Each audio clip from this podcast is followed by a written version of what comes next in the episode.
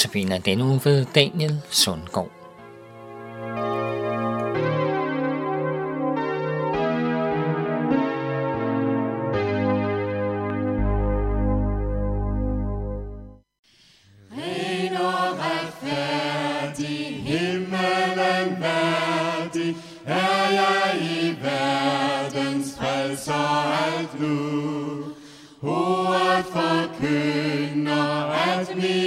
Seigneur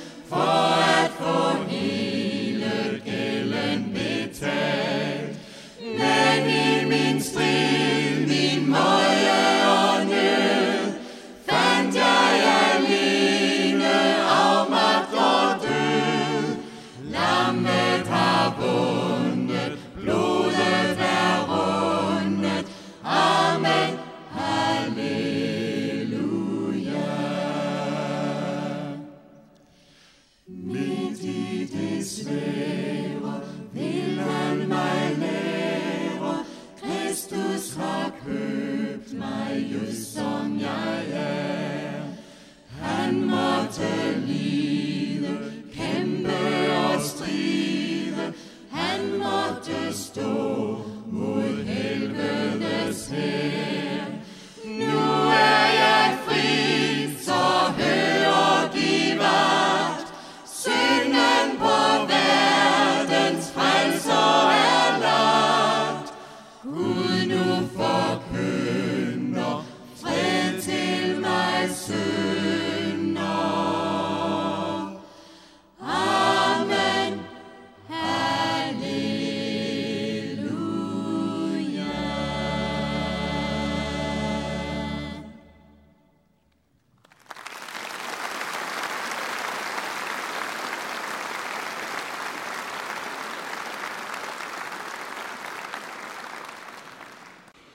Vi lyttede til sangen Ren og retfærdig.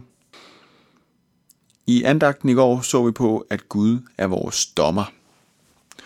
Det kan være en skræmmende tanke, at alt ligger åben for ham, og at vi hver især skal stå til regnskab for ham. Og så nævnte jeg også det fantastiske, at Gud selv, ham der skal dømme os, selv har taget vores plads. Dommeren i retssalen har rejst sig og taget den plads, som den dødsdømte før indtog. Se, det lyder jo noget specielt. Og det er det sådan set også. Men ikke desto mindre er det lige præcis det, som Bibelen lærer os. Som vi så på i går, så ser det rigtig sort ud for os mennesker. Vi skal stå til regnskab over for Gud, men vi har alle syndet og har gjort os skyldige over for den rene og retfærdige Gud, der er dommer.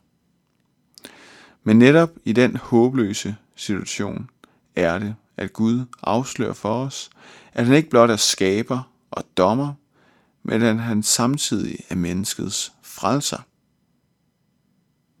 Af og til hører jeg det sagt, at Gud er den hårde dommer, der straffer i det gamle testamente, mens han er den blide frelser i det nye testamente. Men det er ikke sandt. Allerede før verden blev til, havde Gud bestemt, at han ville være menneskets frelser. Gentagende gange i det gamle testamente kan vi læse løfter om, at Gud ville sende en frelser til verden. Israels folk blev dagligt mindet om, at de havde brug for en stedfortræder, når de ofrede forskellige dyr som offer for deres synd. Og dengang Gud reddede Israels folk ud af Ægypten, fik de at vide, at de skulle slagte et lam og smøre blodet på dørstolperne, da ville dødsenglen gå forbi. Lammet måtte dø, lammet måtte blive slagtet, for at Israels folk kunne leve. Og så er det, at en tømmersøn ved navn Jesus fra Nazareth kommer til verden omkring år 0. Allerede i navnet Jesus ligger der et budskab. Marias forlovede Josef får at vide i en drøm om Maria. Hun skal føde en søn, og du skal give ham navnet Jesus, for han skal frelse sit folk fra deres synder. Jesus skulle frelse sit folk fra deres synder. Det var hans mission her på jorden. Og det skete, da han en påske i Jerusalem døde på et kors og opstod igen. Det var unægteligt noget mærkeligt, for manden havde ingenting gjort.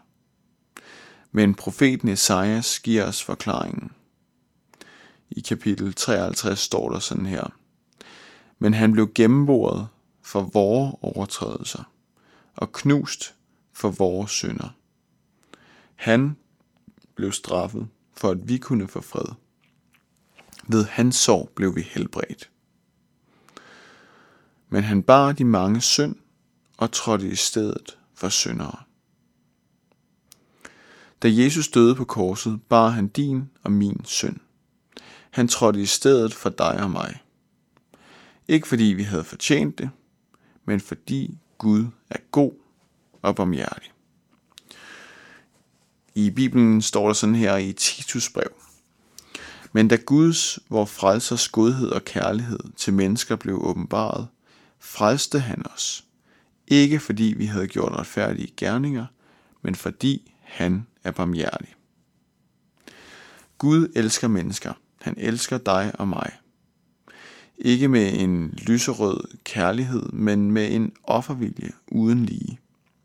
Så stor en kærlighed og offervilje, at han var villig til at lade Jesus dø for at redde os. Og det siger meget om omfanget af vores problem. Og så siger det samtidig meget om omfanget af Guds kærlighed. Gud er altså menneskets frelser. I Jesus var det Gud selv, der kom til jorden for at opsøge og frelse enhver, der var fortabt. Og han vil, at vi skal tage imod den gave. Gud har gjort det muligt, at vi kan få tilgivelse, genoprettelse og evigt liv. Og alt det får vi gennem troen og tilliden til hans søn, Jesus Kristus. Gennem Jesus Kristus kan vi frimodigt møde Gud som vores dommer. For så har Jesus taget dommen i dit og mit sted. Så kan vi trygt bekende de synder, vi hver dag falder i. For vi har løftet, at hvis vi bekender vores synder, er han trofast og retfærdig, så han tilgiver os vores synder og renser os for al uretfærdighed. Og lige sådan omvendt. Gud er menneskets frelser, men nægter du at have med ham at gøre, så er der kun tilbage at møde Gud som din dommer på egen hånd. Og så siger Bibelen det ganske klart. Det er frygteligt at falde i den levende Guds hænder.